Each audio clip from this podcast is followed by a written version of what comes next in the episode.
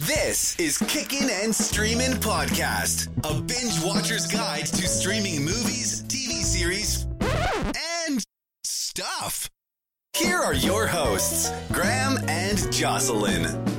And hello, everyone. Welcome to another episode of Kicking and Streaming Podcast. My name is Graham, and with me today, of course, is the very absolutely fantastic JoJo. Hello, I say to you, JoJo. Howdy do, you, Graham. JoJo, you saw what happened. Damn, man. This thing almost blew up my ears. Oh, yeah, it's, it's never good to when the opening of your own show surprises you. I didn't see that coming, Jojo. I didn't see that coming. I was just saying. This was bad. This was bad. right. Oh boy, So, Jojo, how you been, man? I've been pretty good. How about you? Eh, It was alright. It, It was alright. it was alright. I mean, these.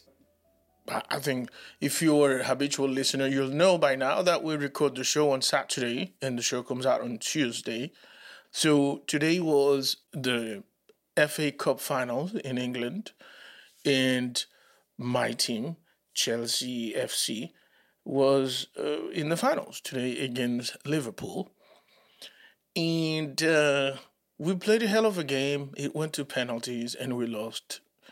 And so, yeah, that was the last chance that Chelsea would have had to come out with a trophy this year. And that didn't happen. So, you know, not a great Saturday, to be honest, but we all right. You know what I'm saying? Yeah, I'm still repping Chelsea. You know what I'm saying? you are. Yes. You are. yes. I wear, I wear my Chelsea on my chest, man. Like, Chelsea, Chelsea, till I die. Yeah, it's a great thing, Georgia, that you don't care about no damn sports, man. it's no. Because you don't suffer like that. Well, I, I don't. I don't. I, I, I'm happy for everybody who has a team that they love, but you know, I'm I'm cool with not having anything I love. Wait, what? not having everything I love. I don't know that's what you meant, Georgia. yeah, I don't. I don't think it was, but that's okay. But I think I understand. I think I think Yeah. I get what you what you getting at. You know what I'm saying? picking up what I'm putting down. Picking up what you're putting down. On the other hand, I'm sorry, but the whole of it is just. Uh, I, I'm from the be- beginning. I, I can't stop the giggles, so it's all right. Oh my god, yeah, that was funny. Jojo, we're getting a black Doctor Who, man. Yeah, We are getting a black Doctor Who. yeah, Well, after what, My- 50 years? sixty. I 60 actually. years, I think right? it's coming up on its sixtieth anniversary. Yeah. yeah, Yeah. It's got a got a woman, Yeah. and uh, now got a, a black dude. So Yeah, man. very i'm very excited because i had not seen him act in anything and i know he's been in a lot of things but i just wasn't familiar with him and my husband played a uh, a clip of him from one of the shows that he's in talking to somebody and i was like yep i see it i see it he's a doctor i yeah. completely see it yeah, yeah. I, it, it's funny because I read an article this the, uh, this week about some dude complaining about Doctor Who of course and why. Well, he was talking about how he actually he still watches Doctor Who, but but he- he- he's he's being sort of like losing the love for it because um, Doctor Who before used to be a, a one adventure, one completely different adventure adventure per, per episode, and then then they started doing the whole continual same like a thematic episode, um, season type of thing, and it sort of gets tiring. And I understand that because it, you know, Doctor Who, it's it's like I'm on an adventure with the Doctor. Where are we going this time, and what are we gonna face this time? But the whole overarching theme every every season thing, like uh, it, it, it it's kind of boring. It, it's tiring and you know, it's it's sort of predictable because you know at the end of the day the doctor ends, ends up fixing it. You know what I'm saying? right doctor's gonna win Yeah, yeah. So so I get that, but also from the perspective of a black kid who grew up watching Doctor Who, he was saying like he said his dad just started got hooked up on Doctor Who in the seventies, and then when the new iteration of Doctor Who came in twenty, I think it was 20, 2001, 2002. I think it was 2005. Um, yeah, 2005. So it was there was a movie in 1996 with Paul McGann, and then Christopher Eccleston. The show came back in in 2005. In in the, that first the, that first season when Christopher Eccleston kind of like followed the, the, the theme of okay, we're gonna get one adventure per episode, and boom, Yes. and then once they conti- they continued, it, it started going like, oh, let's do an entire season about the same thing. Yeah.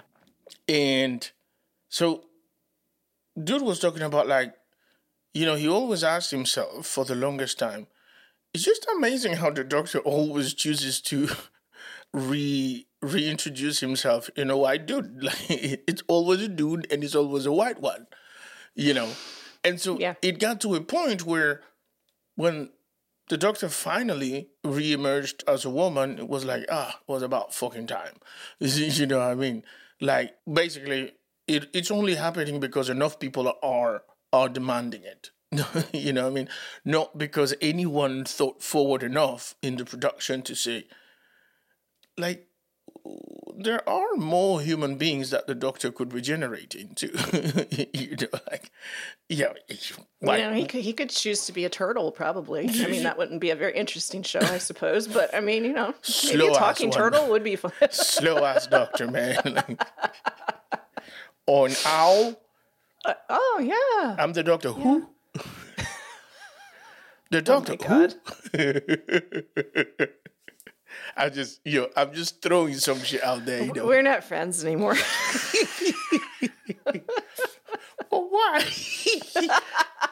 just throwing ideas out there, man, and see what sticks through the wall. You know. so yeah, I mean, I understand that, but nonetheless, I'm I'm happy that we finally got a a black doctor, and uh, I'm looking forward to see what comes next because it's it's one of those like you got your complaints and shit, but you still you're still faithful to it. you know, yeah. that's what Yeah. it is. Yeah. My, my my husband is a huge fan, and he's really enjoyed this last season. He's sad to see the actress Jo Martin go. She plays the other incarnation, I guess, regeneration in generation of the Doctor in the series. Uh, Jo Martin, she plays the the uh, the black the black female Doctor. Right, right, right. Okay, yes. Yeah, okay, he right. he loves her. He's completely in love with her. So he would he was actually hoping that she would be the next Doctor. So, but anyway, he's kind of hoping that maybe maybe she'll come back. I mean, they make comebacks, comebacks all the time. It's the Doctor after all. Time, Right, it's time it's a travel. big- Time travel don't need that much explanation, does it? No, I mean you know, soup.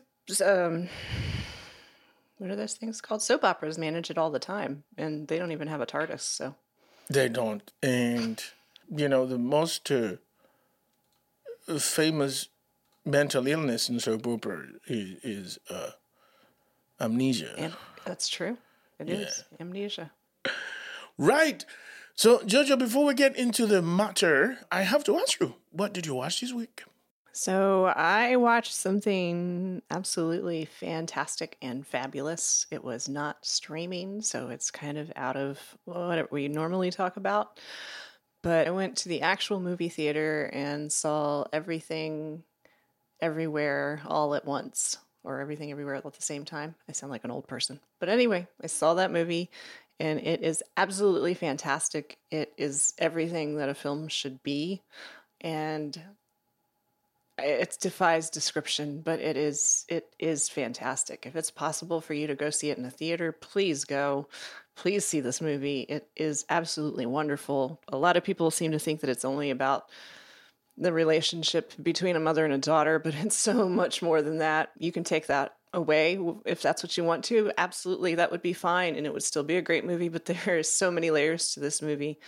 It's just it's fantastic. And yeah, go go go go see it. Go see it now. Yeah, I I've been actually very curious about this movie because Michelle Yeoh, uh, the, the kind of praises and accolades that I've heard about Michelle Yeoh's performance here is insane. And she herself gets like quite emotional when she talks about getting this role and finally showing her chops as an actress. So I am curious. So what did you think about that? Is it is it is it over is it an exaggeration or do you really think Michelle Yeoh holds her own in there? Michelle Yeoh will completely blow you away in this. I have not seen a performance like this in a very, very, very long time. The movie itself is really funny. It's also really violent. It's really sad. It's really ridiculous.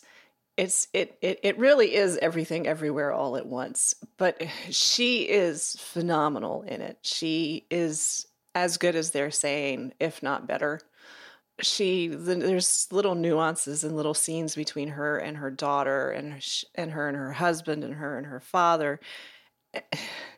And it's I I can't even describe. It's it's it's like watching I don't know, like like a, a, a greatest artist in the world painting a portrait of you and you finding things out about yourself as you're watching them paint the portrait. It it's a beautiful, beautiful, beautiful movie. And I am not ashamed to say that at the end of it I cried like a baby.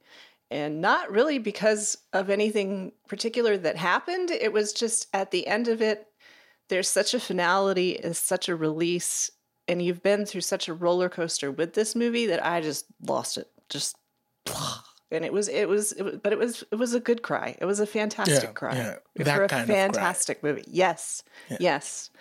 She is great in it, and I'm gonna say his name wrong because I suck at this. But Ke Huy Quan Quan, we remember him as being Short Round from the Indiana Jones movies, and uh, he was in The Goonies as a child actor. I want to know where he's been all these years because this is the first movie he's done in like I think 25 years. He's been doing like uh, choreography work and stunt stunt uh, not the actual stunt work himself, but you know, like coordinating stunts for movies and things. Right. He's so good in this. He is so good in this that I, I want him. He needs to have been in more previously, and he needs to be in more going forward. I he plays a character that is so pure and so innocent and so kind that I don't know how he managed to get this on film. I don't know how, what superpower he has that he got this to happen, but it's beautiful and it's gorgeous. And the interactions between him and Michelle are fantastic. And I cannot say enough about this movie that everybody needs to see this movie. Everybody needs to see this movie. Well, Jojo, you know, when you say it, I see it. So, so I'm gonna, yeah, I'm gonna have to go and do something about it because it's, it's worth brazen, grave in the movie theater. It yeah. really is. It really, really is. Because I, I think that the the experience of the movie theater even helps with it too because it's a movie that was made for cinema. It was made for the big screen. It was made for millions of not millions, but you know, lots of different little yes. speakers and, yes. and to have other people around you too. Cause it, it was, it was fun. The, the crowd that was in the theater with us was into it too. Like, and so they were, we were all laughing together and, and it, it was a nice experience to have that too. So anyway, like I said, I can't, I can't recommend it enough. It's a fantastic movie. I love it. I love it, love it, love it. So uh, we're gonna go ahead and watch that. And I can't wait to hear what you have to say about it either. Because you're either going to be like, ah. what the hell? I don't think you're going to be like, what the hell? You are going to be like, what the hell, but in a really good way. In a good way. I love that. I love that. You, you know how it is for me. okay, so for me, I watched the season finale of Ozark. Yes. And I am thoroughly disappointed and sad about the, the way things ended. And I know you want like I'm I'm pretty sure that the producers and the writers of Ozark would like you to think that they found a way to not make the end of the show predictable. And if that's what they were going for, of course, they got it. But the fact of the matter is, you you could have gotten us an unpredictable finale with a little bit of catharsis, and there wasn't any of that. Mm. There wasn't any of that, and if anything, and I'm going to, you know, put on the spoiler alerts here. I mean, it's been out for three weeks. If you haven't seen it, it's on you, and and I'm not necessarily saying that for you, Jojo. I don't even know if you've seen it, but I'm I'm saying that you know by this time, everybody, you know, it's not like anything extra special that you have to do other than put put Netflix and watch it. you know, so like it's not right. It's it's not like it was on for one night. So it's been on. So you should know by now if you haven't heard. For me, one person who deserved everything in the show for what she's been through, for all the thing that she's endured, is Ruth Langmore. And for me, something should have happened to Wendy Byrde. Simple as that.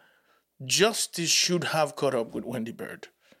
And I am absolutely gutted of the fact that Wendy Byrde ends the show unscathed, yet Ruth Langmore dies. It's bullshit. That's all. I'm, that's all I'm going to say. I, I'm, oh, you know, I'm disappointed. I'm disappointed. I'm disappointed because it's the entire. Oh, and I know it's a ficti- fictional story or whatever, but you watch these things because you want to see at the end of the day, you know, something cathartic. Again, there's got to be. I don't know what's happening with series and movies lately where it's giving up that message that, you know, there are people who simply go through life doing some shit and get away with it forever and ever and ever, and nothing ever catches up to them. You know what I mean? Mm-hmm. And I don't think that's what people watch anything for. you know, at the end of the day, you are looking for a resolution. And yeah. it might not be a resolution that you definitely agree with, but you, you can see the resolution. It, I don't even know if I'm making sense. no, I, I think I understand what you're saying. It's the the quote unquote bad or the is, is going unpunished and we really want to see that in television probably because we don't get enough of it in real life am i kind of is that yes kind of you know because yeah. in real life the rich get richer and the poor get poorer yes. and and the you know the good guys get get put away forever and the bad guys get the slap on the wrist yes. so we want some some actual justice if we can't have it in the real world we want justice in uh in the fake worlds made by writers yeah and the thing is for the last i want to say maybe three seasons wendy byrde became like the main poison in the show. Mm-hmm. And everything she touched died. Everything she she orchestrated a lot of things because she thought of herself as the only one with, with the answers, right? Because she's a narcissist. Yeah? We've heard this before, right? Only I can fix it. Mm-hmm. So she was the one trying to fix everything. And it was like, and the crazy thing is, every narcissist say the same thing. I'm doing this for this family. You've noticed. You've noticed that I'm doing it for Bryan Cranston on, on Breaking Bad. You know, even though at the end he was the only one who was honest enough and said, "No, I fucking did it for me." you know, I broke bad because for me. You know, but yeah, the whole idea of I'm doing this for this family, and then just getting f- further in and in and in and in and in and taking and taking and taking and taking, and nothing catches up to you, nothing happens to you. This is bullshit. That's not what we watch these shows for. That's all I'm saying. Maybe I'm being a bit too simple in the way I, I, I see this. But I I'm you know I'm disappointed. I didn't like it, and uh, you know, I'd like to hear what if you if you haven't seen it, I'd like to hear what you have to say, Jojo. I I have not seen it yet, so it, it was on my list of, of things to watch. Well, still is on my list of things to watch. But I I agree with you that Ruth, I'm getting the name right, right? Ruth. Yeah. Ruth is is a a survivor, like a, a fighting tooth and nail survivor, and always And that's all she did the Thought- entire show.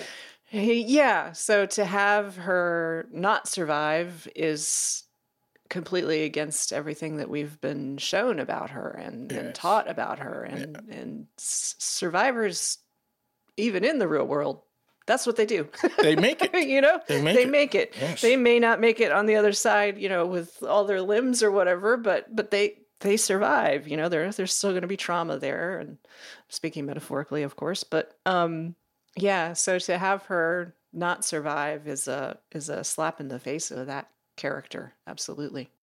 Through it all she survived. Through it all she fought. And and and you know you could see the ascending you know the crescendo of of her life. And then all of a sudden yeah let's kill off ruth and wendy byrde gets to live happily ever after. Fuck off. Whatever dude. Anyway that that was my rant. And and rant. And rant.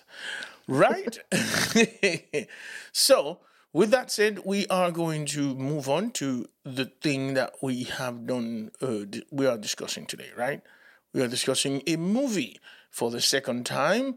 We are discussing a content that is exclusively on Peacock.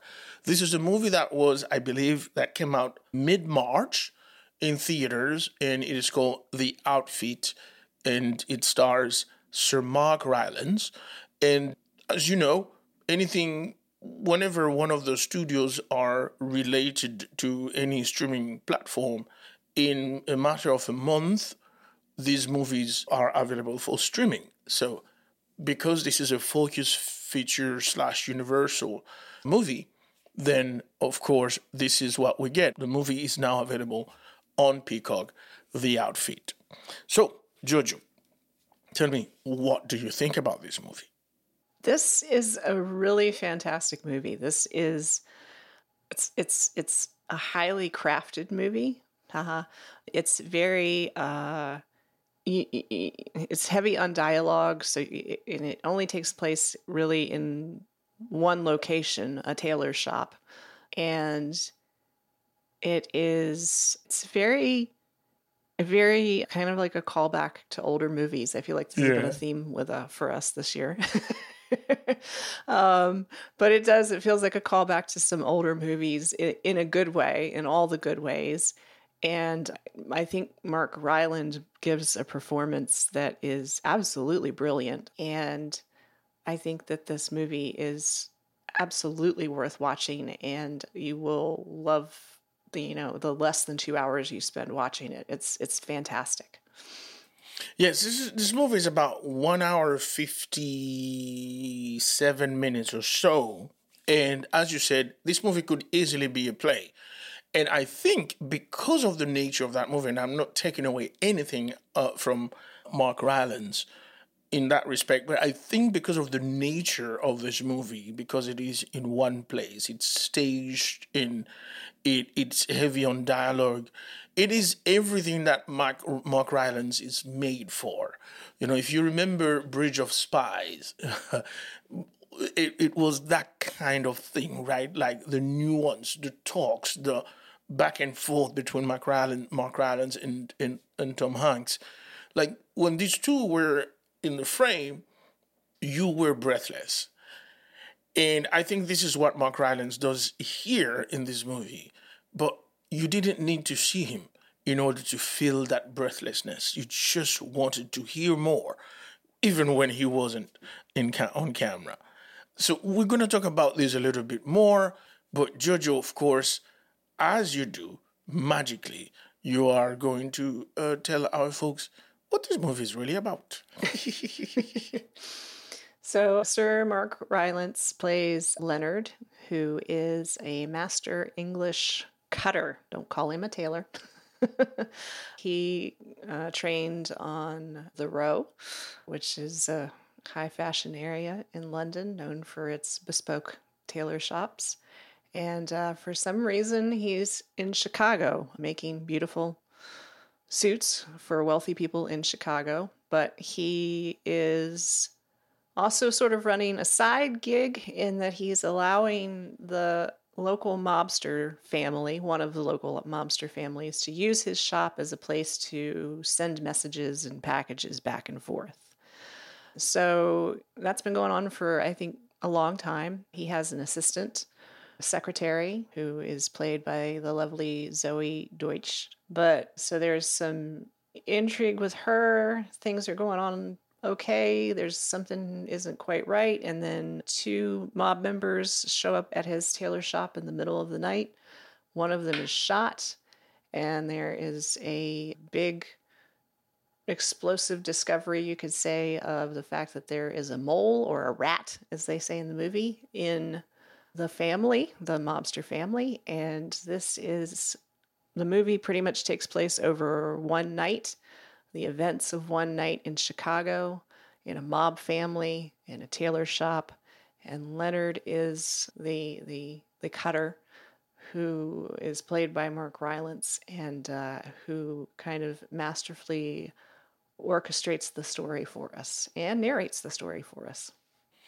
And here's the point about here's here's where you know that Mark Rylance is the most fabulous actor you've ever seen this dude starts the movie narrating, and we, we we're used to that, right? Like a lot of you know a, lot of movies are, are narrated as things are happening, and and we get into that, and we all got have gotten pretty used to Morgan Freeman narrating as things are happening, and we all think that's what narration should be all about, right? Right. M- Morgan Freeman's voice and and all of that. The thing is, Mark Rylance manages to make this sound almost as if you were listening to a book. And I've never felt that before. It's, as if you got into your car and then boop, you put on one of those audiobooks. Am I right, Jojo? I yes, I it's funny when he started the narration all I could think was someone who knew what they were talking about wrote this. You know like yes. like an author would. So because he's speaking about you know the very esoteric world of tailoring even though he he's doesn't call it that. Anybody can put on buttons right? Um, yeah. but but he's he's a cutter. So he's a he's a designer i guess essentially. He he he designs these suits. He does the sewing. He he makes the suit for the person and so the narration of that is, as you said, it is very much like having a novel or even maybe a, a how to book, but a beautifully written how to book being read to you by someone who uh, is very interested in the subject. Yes, that's exactly like it's it's almost impossible to believe that somebody who simply is a writer or a script writer just went on and said, look, man, I'm going to write something about how to to to cut and tailor a, a gentleman's suit. And for me, you're right. It, you have to go and talk to somebody who does this kind of thing, right? And the thing is that these people are not around a lot lately. Like these old school cutters, as he calls himself, do not call him a tailor right? Mm-hmm. These people, it's a dying breed, if mm-hmm. you will. I haven't met any of these people that is no over 60 years old. The last one I met is an old Italian dude that used to do suits for my brother in law and his wife's family in Brooklyn, New York. And he cannot speak like that. You know, he could know. have a mob family, a little bucket in the back too. you know, I mean, and so, so the thing is, now put this narrative in the hands of Mark Rylance, and one, makes you sound like you know what you were writing about. Two, you can take those words as purely truth as you can, mm-hmm. you know. And you're right, it sounds like somebody who knows what they're talking about wrote this. And this is how we get introduced to this movie. This movie starts by telling us this is how you craft a suit. And it makes you wonder what the fuck am I watching, innit? Yeah, yeah, it does. It's kind of like, okay, is this going to be like a, a fashion house movie? Like, what, what, what actually is happening here? But I, I think it's a great introduction to the character of Leonard, so that you understand because he's talking in the narration. He speaks of when you make a suit, you get to know the person that you're making the suit for. And I think that the narration is a great way of showcasing who Leonard is because we learn a lot about him in this narration. We learn how intelligent he is, we learn how fastidious he is, we learn how he pays attention to very small details Yes. We learn a lot about him in just a few minutes of narration and i think that that's a brilliant way of storytelling. I think it's it's it's not i think it's something that you can overdo and it can be a little heavy-handed but it's not that way in this movie. It's it's very well very very subtle very well done. I also there there is a there's a facet to Leonard that is almost sometimes the way he sits and talks to people is almost the interaction of a therapist and a patient. Because he gets things out of you and then sometimes he just initiates things that he wants to know.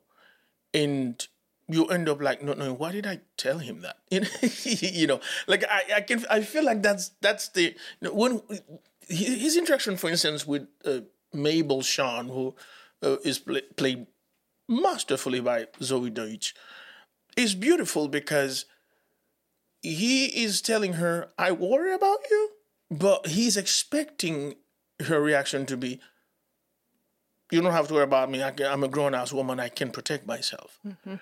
But the way what he's doing actually is trying to arrive to the conclusion of what Mable is up to. And you can only figure that out if you watch the entire movie. yeah Because in that conversation, he does sound like a nagging father. And it feels almost paternalistic, insulting, like, yeah, I, I, she's right. She's, she's a grown ass woman. What the fuck are you telling her how to live her life? But that's not what he's doing, man.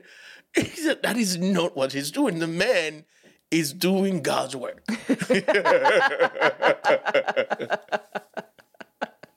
that's it exactly that's it 100% I I tell you, man, I I so my story with this movie, I started and I couldn't stop.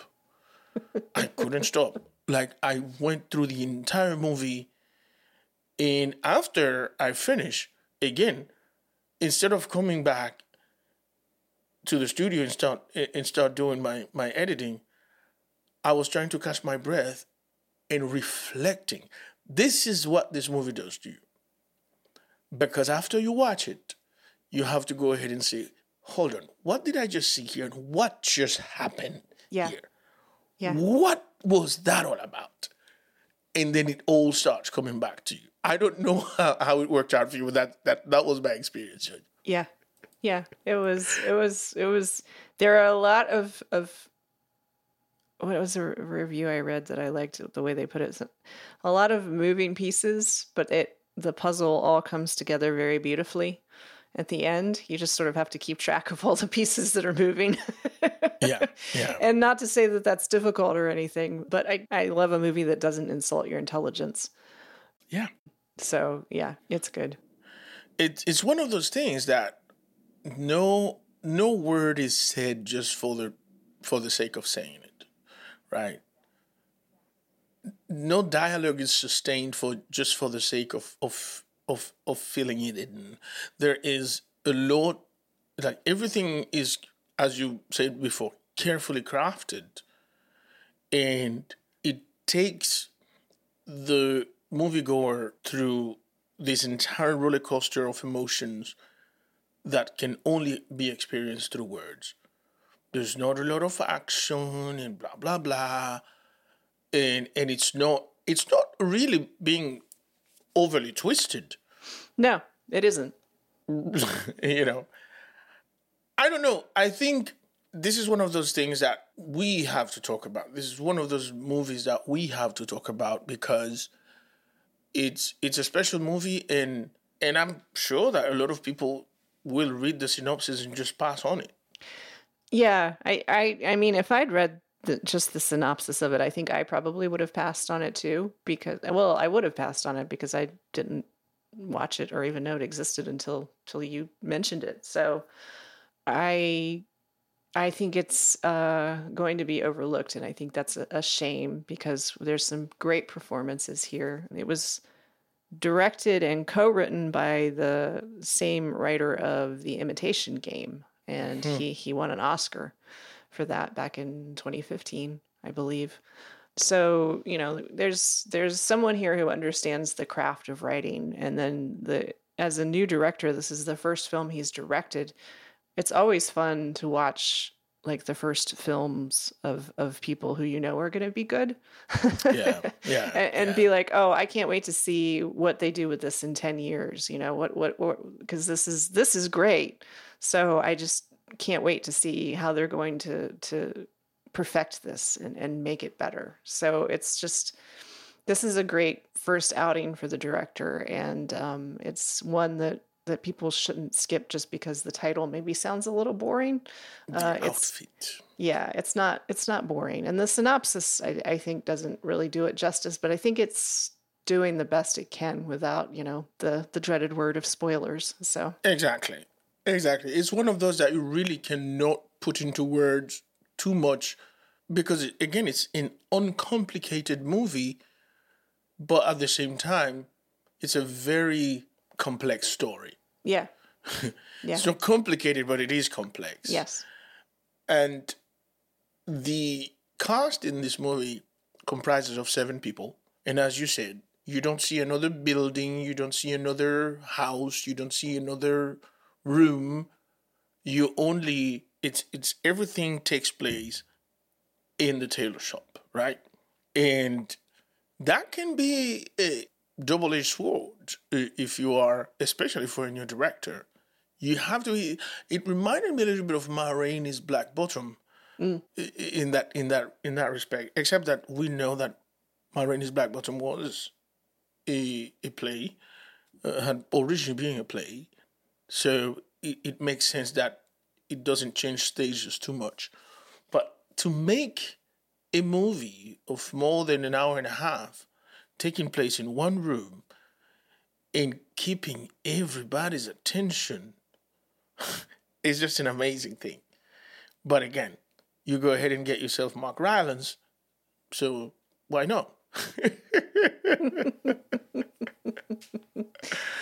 I read an interview with another cast member, and they are, are, are friends with, with Mark Rylance in real life, and uh, they like went over to his house and stuff and and the guy was like you know once he read the script the actor was was saying oh i'm i'm i'm, I'm on board.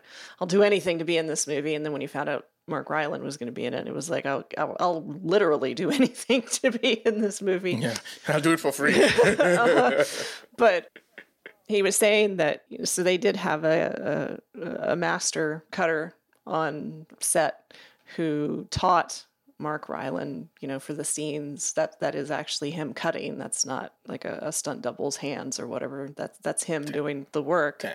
And uh, the the coworker or co co-star was saying that in between takes he would sit down and sew. oh so, God. so that he would stay not really so much stay in character, but kind of stay in the mindset of of of of the movie and what was going on, and also That's because amazing. he actually was genuinely enjoying it. Like he, he was like, I, I I think I might go home and do this. Like that's funny. So I thought that was I thought that was neat. Yeah, that's that's insane. When only only Mark Rylance. Like, yeah, man, I was making a movie and they told me how to do these. Now I can stop. Yeah, yeah. I've made a suit for everyone. I made one for the dogs. The birds got one. Here, man, fine ass suit too. man, you would pay six hundred dollars for this, really? Man, Mike Rylance made it for me. It's all good. How did you know? He made a movie. so let's get into the cast then. Zoey Deutch as Mable Shaun. This girl does not get intimidated. If she is, she doesn't show it. Because the most interaction with Mark Mark Rylance is is she has. And she goes toe to toe there, man. She's good. She really does. And they have a really nice chemistry there. Yeah. A really appropriate chemistry for the the characters that they're playing. And uh, she's like you said, she's very good at it. She's not she's not scared of anybody. Yes, she's not, man. She's she's she's over there doing her thing. And so we've seen her before in the film Everybody Wants Some, and then a Netflix comedy series called The Politician. Have you watched it ever? I have not. I know that it, it, the series is not old. It started maybe sometime last year, but I never got interested in it. The Politician. So I'll have to check it out just to see what, what it's all about. But I don't think the title was really that great. you know, Yeah. so I was like, yeah, another one of those. Yeah.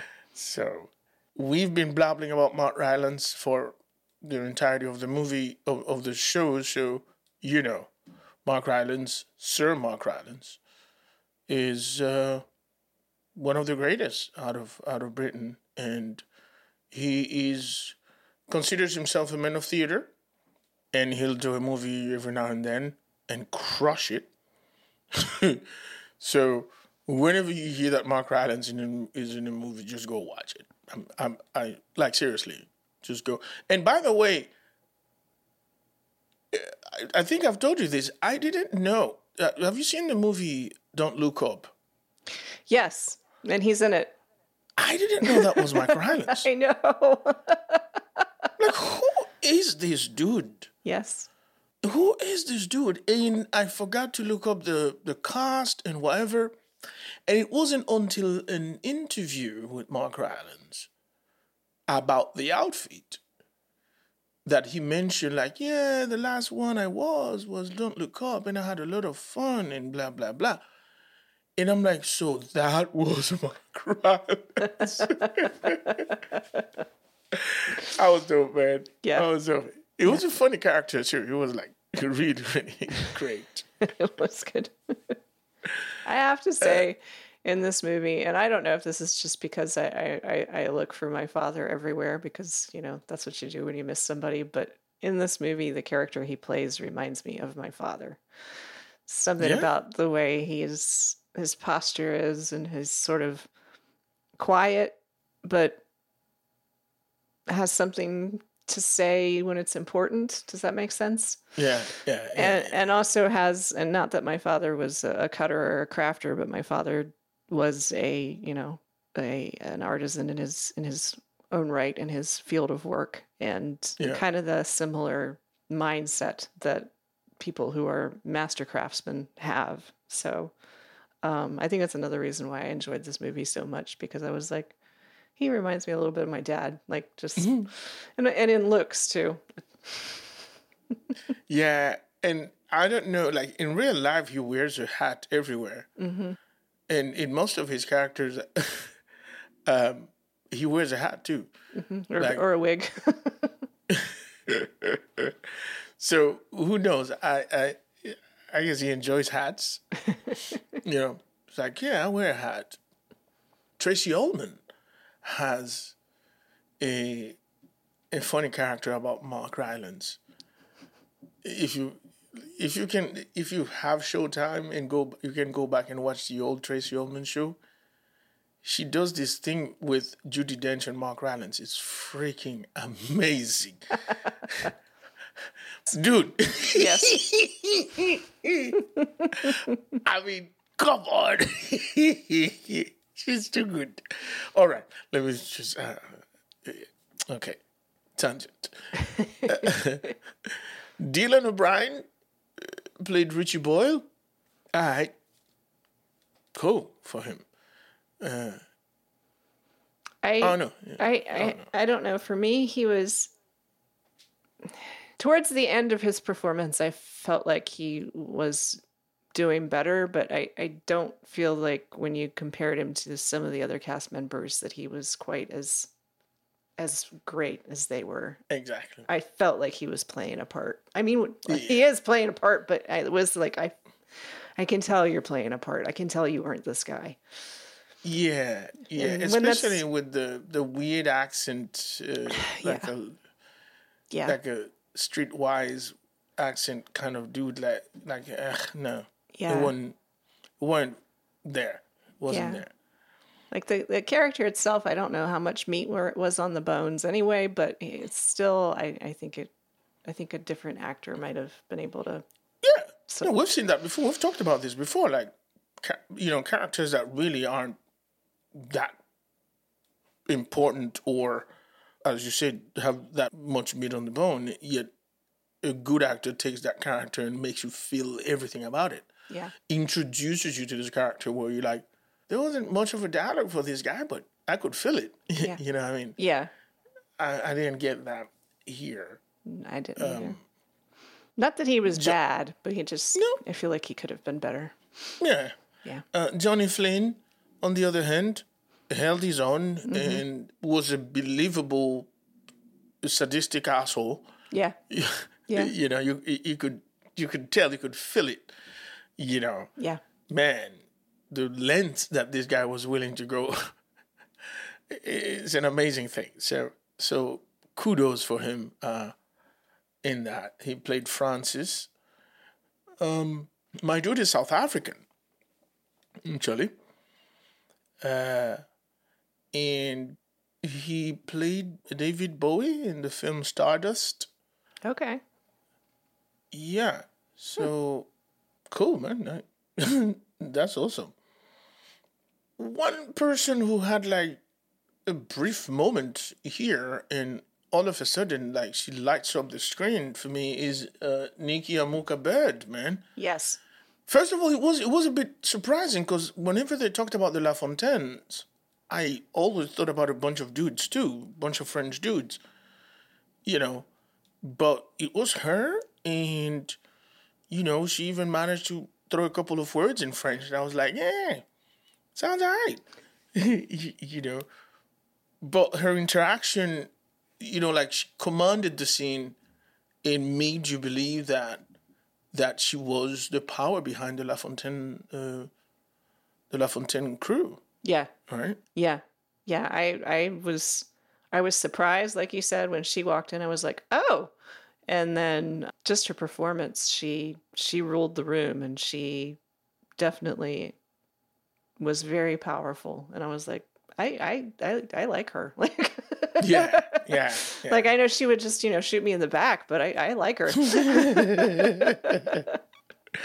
yeah, she was lovely too. The old dude was played by Simon Russell Beale. Mm-hmm. He, on the other hand, was also like when when he had his little interaction with Leonard, I kept thinking to myself, and really, that was his son, like because it, the dude looked the part, played the part, and and he, he scared the fuck out of me mm-hmm. with his, you know, he had this this way that he addressed you that always made you feel like you were under suspicion, which is what these mobsters do, yeah. right? Like I don't quite trust you, and even when I'm being really nice to you, I'm trying to get something out of you, and and he did that. You know what I'm saying? Uh, he was brilliant. He was brilliant. Um, I felt it. So I, I don't know. What do you He- think? He was brilliant. The scene in the in the shop where he starts to pick up the shears and then there's a discussion between him and Leonard about the shears and then they, they he shows him his gun and they talk about that. That's a great scene right there. Yes, It really yes. is and it's like two actors really at the top of their game with a very simple scene. You know, it's not uh, it's not a complex scene. It's not. It's not. I should say it's not a complicated scene. It is complex in the sense of of the, the emotions and the and everything that's going on in the, under the surface. But it's a. I really enjoyed that scene. It's a good scene. It's two really good actors, really showing off to each other. I don't know. Yeah, yeah, that's exactly what you you could call it. You know. By the way, you know Simon Russell Beale is a CBE, uh, so that makes him a commander of the British Empire, which is sort of like a knighthood. There's a lot of British people in a movie about Chicago.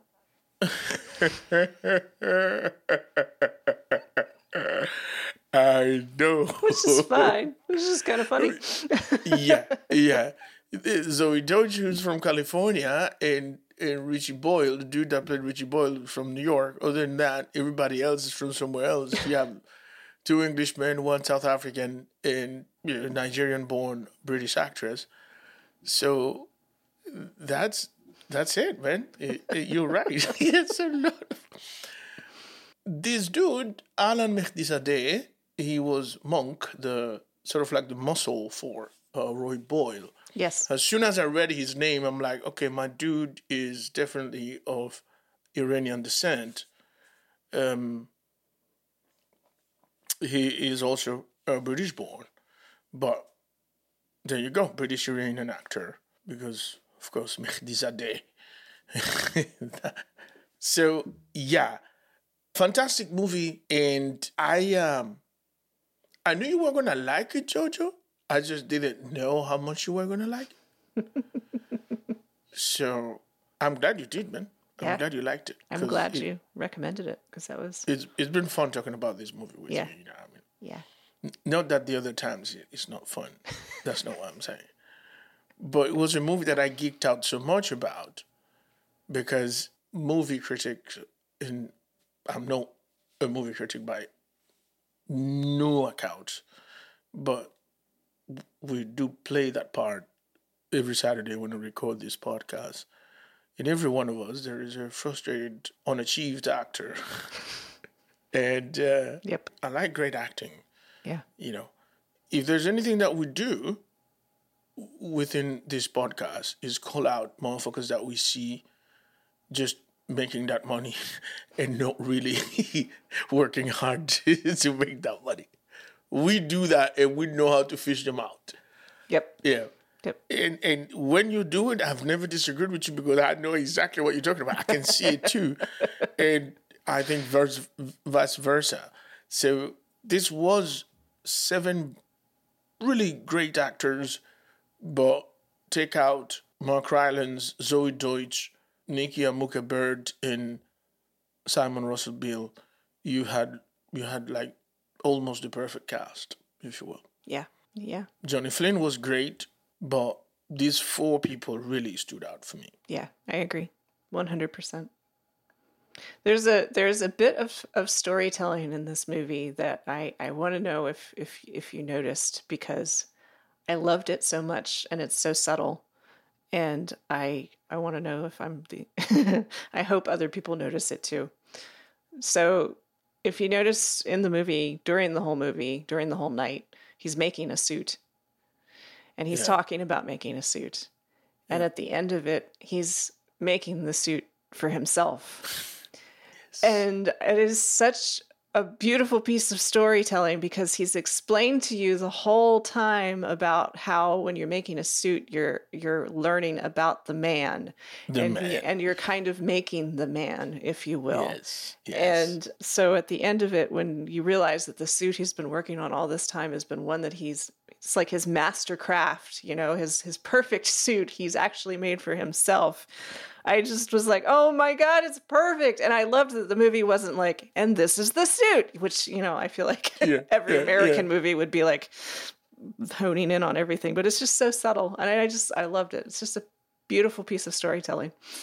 You're right. I, I did. I did notice that, and, and it was like, ah, okay, cool. Yeah. The the, the other thing I, I also liked is that he actually told your story of his past without flashbacks, Yeah. Yeah. and you could see it, like you could see it happen. Yeah. Like I went right there when Yeah. he was telling what happened and you know, I'm like, everything he said, I could I could actually visualize. It there was there was a, a, a the experience was almost like reading a book. Like when you are reading a novel, you rec- you create all of the characters, all of the places that are described in the novel Yeah. in your head. Yeah. You know, like the first thing I do when I'm when I start a novel is every character. I'm like, oh, if I was making a movie of this, who would play this? Who would play that? I don't know if that happens with everybody, but that's that's that's my thought. The first thing. Mm-hmm. But it's weird when you are watching a movie and a story is being told without showing you, without giving you the assistance of playback or flashbacks or whatever. And that also happens to you as if you were reading a novel. So there, there's this element there that was cultivated in this movie that I've never seen before. Yeah. I don't know. It's never happened to me with other movies. Yeah. When when he says, "I met my wife, I met Vera, and I fell in love," Mm-hmm. and he says, "And then Lily was born, and I fell in love again." Yes. that's all he says. That's all you need. That's all you Yes. need. Like you, you can see Vera and Lily, and you can Yes, see him yes. with them, and it's it's it gives me goosebumps thinking about it. It's an amazing The Outfit. The movie is called The Outfit, and it is available on Peacock. It's possible that it's still in in the in It theater. is so- possible. Yeah, I don't. I don't know. yeah, yeah. Because, like I said, the only reason this is already available on, on Peacock is because it's a focus feature slash Universal movie, and much in the same way that everything Warner Brothers after a month or so goes to HBO Max, or everything Paramount after a month or so goes to Paramount Plus. That's the case here with studios that are associated with these streaming platforms. But so if you don't have Peacock, check check out your your cinema uh, nearby. Maybe this movie is on. yeah. And if not, if you want to stream it somewhere else, and there's ways to do that. We ain't gonna tell you because we don't do that. But you know what I'm saying, right? Yeah. Yeah. Very well then. So is that time where we have to say a bit of a goodbye here for today, right, Jojo? We're all done, I think. We are done. So watch this movie. Tell us what you think about it. Uh, comment on YouTube because of course we put this on YouTube. Comment also on our page kickingandstreamingpodcast.com and or wherever else that you listen to this show. So if you would like to know where to listen to the show other than Apple Podcast, Google Podcast, and whatever, we have the entire list of where this podcast is available on what platforms on our website, kickingandstreamingpodcast.com. At the same time, when you're there, you can also check out our page of Buy Me a Beer. Uh, is it Buy Me a Coffee? Yeah, buy Me a Coffee. Buy me a coffee. Yeah. Yeah, I just think about beers all the time. so. if you've ever thought, if you're, if you've listened to the show before, to this podcast, and you've ever thought, man, you know what, I'd like to buy a coffee too, for Jojo and Graham, and you can do that. You know, we can do it a one-time thing, or you can do it a monthly thing. You can find Jojo on Instagram, only on Instagram, as KNS co-host. and then me, you'll find me as Mr. Puzzetta. That's M R P U Z Z E T T A. For me, for Jojo, this is goodbye, folks. Bye, everybody. Thanks. Thank you for listening to Kickin' and Streamin' podcast. If you found value in our content, please subscribe and share. We would also be delighted to hear what you think of this podcast. So please rate us by writing a quick review on Apple Podcasts or your favorite podcast platform. Follow us on all major social media platforms such as Facebook, Instagram, Twitter, and Pinterest. Join the conversation happening today on our Facebook group.